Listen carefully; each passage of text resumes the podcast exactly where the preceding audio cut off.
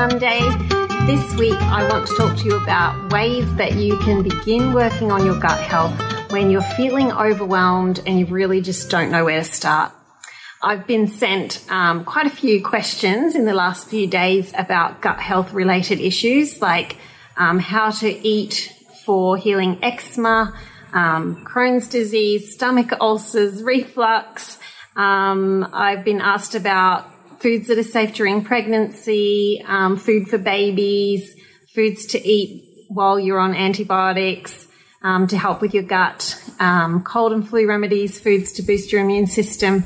So to kind of cover those questions in a very basic way, I want to give you some tips for gut health because really that's what they all come back to. So whether you're wanting to do the GAPS protocol or whether you just want to start improving gut health in small ways, um, there's some really simple steps that you can start on that don't need to be overwhelming and don't need to completely upend your life. Um, so Elyse and I talk about this a lot in our gut health formula program, but just to give you some little tips to get you started, for those of you who are not ready to dive into fully working on your gut health or doing a program, these are some things that you can start with. Firstly, I just want to stay, say start slowly. Don't feel like you need to do a really hardcore approach and jump in and do all or nothing because that's the approach that causes a lot of stress and people generally don't last long with that approach unless they're very, very sick and don't have any other options. Um, but for most people, the first step is more of a gradual changing and swapping foods out kind of approach. And that's what we did, um, working in the healthy foods little by little and then slowly pushing out the less healthy foods and then going deeper with gut health foods. So, um, starting with adding in healing foods. So that's where I would begin before you start pulling things out of your family's diet and telling your kids, no, you're not having bread anymore, um, start adding in healing foods. Meat stocks, that's number one, always very foundational for healing the gut lining because the amino acids in meat stock are like a glue which mends those damaged cells. So it will help to heal the lining of your gut and it will help your cells to be healthy and you can then absorb the nutrients in your food better. So meat stocks versus bone broths. I've got a video that you can watch on that. I've put the link below. Basically, a meat stock is a short cooked stock with meat on the bones.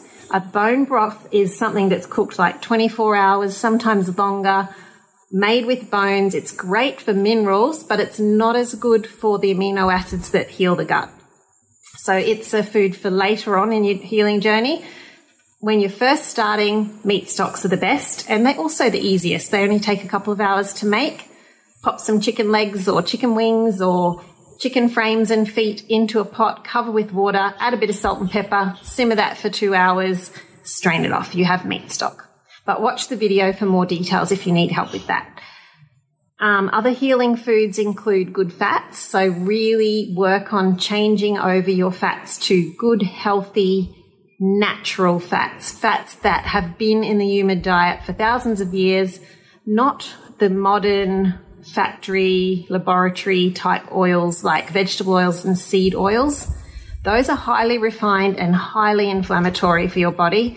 You cannot heal not very easily when you're having a lot of those kind of fats because they're just causing inflammation in your body.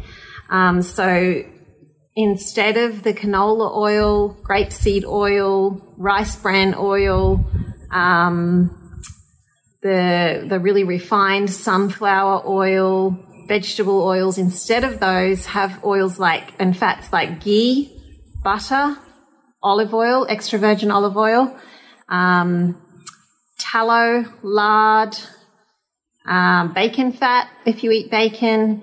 Um, those kind of stable fats that have a high smoke point and that are um, easily made and easy to cook with um, without burning. Those are the kind of fats you're looking for. Um, if you're looking for something to make mayonnaise with or something where you just need no flavor, Um, you can use a cold pressed macadamia oil or almond oil. Um, you can use sunflower oil if it's cold pressed, organic, and high oleic. That's different to the refined sunflower oil. So for more information on oils, scroll down and there's a podcast link on oils. Um, other healing foods include eggs. Don't believe them when they say eggs are bad for you. They have been in the human diet for thousands of years and they have sci- been scientifically proven to be very, very nourishing for the human body and also very healing.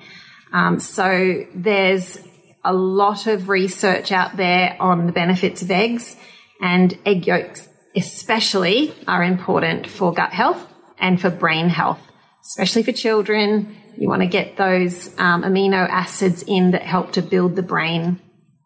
And you can find out lots more about the health benefits of eggs if you research them. Um, but if you just scroll down below, I have put a link there for you to read a little bit about the benefits of eggs. Um, organ meats. I know that most people go, ah, I don't want organ meats in my diet. That's gross. Um, but if you can start adding in some liver, mix minced liver with some mince in a ratio of about one to five or one to four, and make your meatballs or meatloaf or burgers. Um, or you can add pate, homemade pate to burgers or meatballs. That works well. Pate is a great way to get your some organ meats in. Um, steak and kidney pie, you know, there's all sorts of great recipes with organ meats, super nutritious, very good for healing. Um, you can also take capsules of liver powder if you absolutely cannot stand the thought of eating liver. Um, bone marrow, another very nutritious food. That one is like nature's superfood. Well, all of these really are. So it's a high fat, nutrient dense food that really helps to support the healing process. Um, it contains a lot of B12 and iron. It's really rich in collagen, which helps to heal your skin and your hair and the strength of your bones. It also contains AKGs, which are immune boosting lipids that's also found in breast milk. So it's really good for you and you can just roast marrow bones and sprinkle with salt and scoop the marrow out and eat it, or you can add it, add the bones to soups and stocks and the marrow will go into the stock. You won't even notice it's there. Okay. So those are, those are some healing foods and also fermented foods help to really rebalance the microbiome. So starting to bring in some fermented foods into the diet little by little. You may start with kombucha or some milk kefir mixed into smoothies or some um, 24 hour yogurt, some 24 hour sour cream, um, a little bit of sauerkraut juice dripped onto food. All of these things can be added very slowly and gently, little by little, to the diet and are really helpful for um, balancing the microbiome in the gut.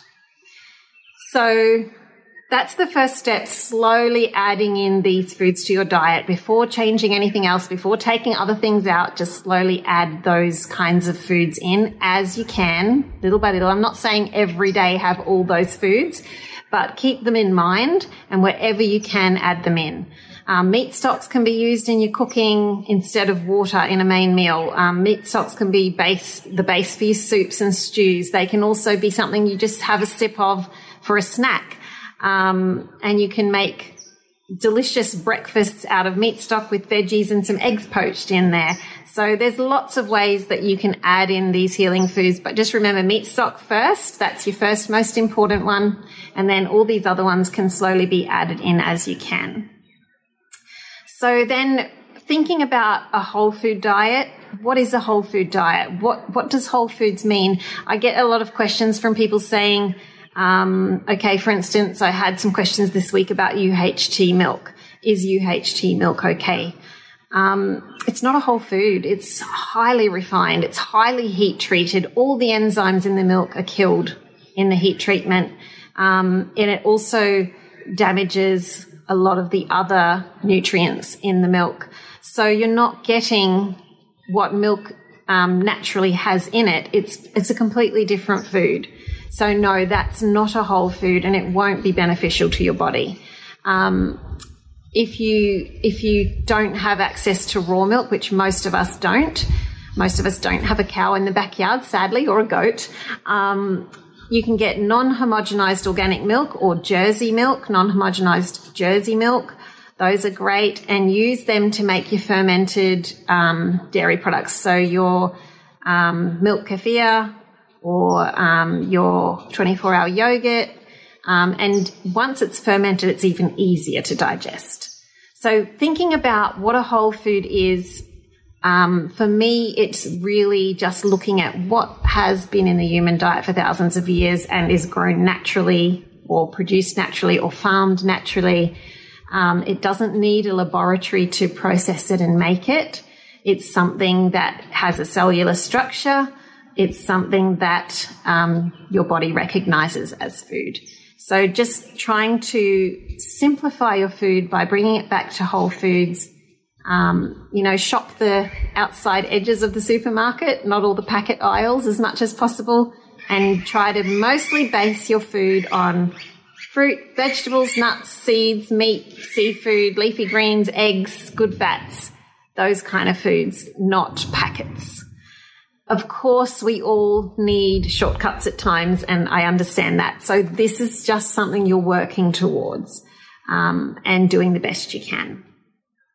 Um, the next thing that I would really recommend is um, working on removing refined sugars from your diet um, if you haven't already, and replacing them with, say, honey or dates. Even pure maple syrup um, is a pretty good option. For gut health, the best recommendation is honey because it's pre digested. The bees already did the hard work for you. Your body finds it very easy to break down. So it's not difficult for your gut to digest. It's not spending a lot of energy on it. Um, sugars and starches are generally something that a damaged gut finds difficult to break down. So that's why um, generally on a gut healing diet, you pull back on the starchy foods and the sugary foods, and the, the sugars are changed to honey in minimal amounts. So that's something to work towards. Refined sugars are like refined oils, highly inflammatory. So you really want to reduce those inflammatory foods, and that will really help boost your gut health. Um, eat nutrient dense meals. So when you're cooking even breakfast, think protein, fat, carbohydrates, have lots of nutrients in there and you'll find that less and less often you'll need to snack. You'll just start to really go, okay, I only need three meals a day and I'm not really needing to snack. Now and then you might have something for a treat, but it's not like you have to eat every two to three hours. You don't feel that need for that because you're having the nutrients that your cells need. They're nourished, they're satiated. And so you'll be able to reduce the amount that you eat and you'll get more benefit from the food that you eat. So, um, for instance, you can instead of um, instead of starting off the day with a a really starchy breakfast, try the um, examples that I gave in the last newsletter for simple breakfasts that are really nutrient dense. Um, instead of having chips and chocolate or a cream bun or bread or something like that for a snack when you're out, um, try taking some um, roasted nuts with you in your in your bag, um, or buy a yogurt, just a plain yogurt or one that's flavored with honey, um, or take some, you know, a smoothie with you in a cold bottle. Um, so that you have something to snack on when you're out and you're not tempted to buy the starchy um, refined foods that will end up damaging your gut. Um, and just keep working on adjusting the way that you shop and the way that you cook and the way that you eat little by little so that little by little the things in the pantry and fridge and freezer are whole foods. So you're not just dumping everything and doing a big clean out and saying, okay, now I'm starting over. Little by little, you're swapping things out, making better choices, and um, adding in those healing foods, and you will really start to see a difference. If you want further help with this, um, scroll down to the link below and have a look at the eight week gut health program, the gut health formula that Elyse and I run. Elyse is a nutritionist, integrative nutritionist, and a GAPS practitioner. She's very experienced with gut health issues. and um, we'd be happy to help you work through that um, with the support that you may need. And then if you also just need recipe ideas, there's life changing food, um, my cookbook and app. Or you can also um, find lots of recipes on my website, Facebook, Instagram, and my cooking videos on Facebook and Instagram. There's heaps of ideas there just for simple, gut healthy recipes. Um, but do let us know if you need some support or coaching because Elyse and I do that and we're happy to help. Okay, I hope those will give you some things to start with and things to think about. Most of it's pretty common sense. Most of it's things that you probably already know, but we all need reminders. Um, and as always, get plenty of rest, reduce the stress. That will greatly help your gut health as well. Have a great week. Bye.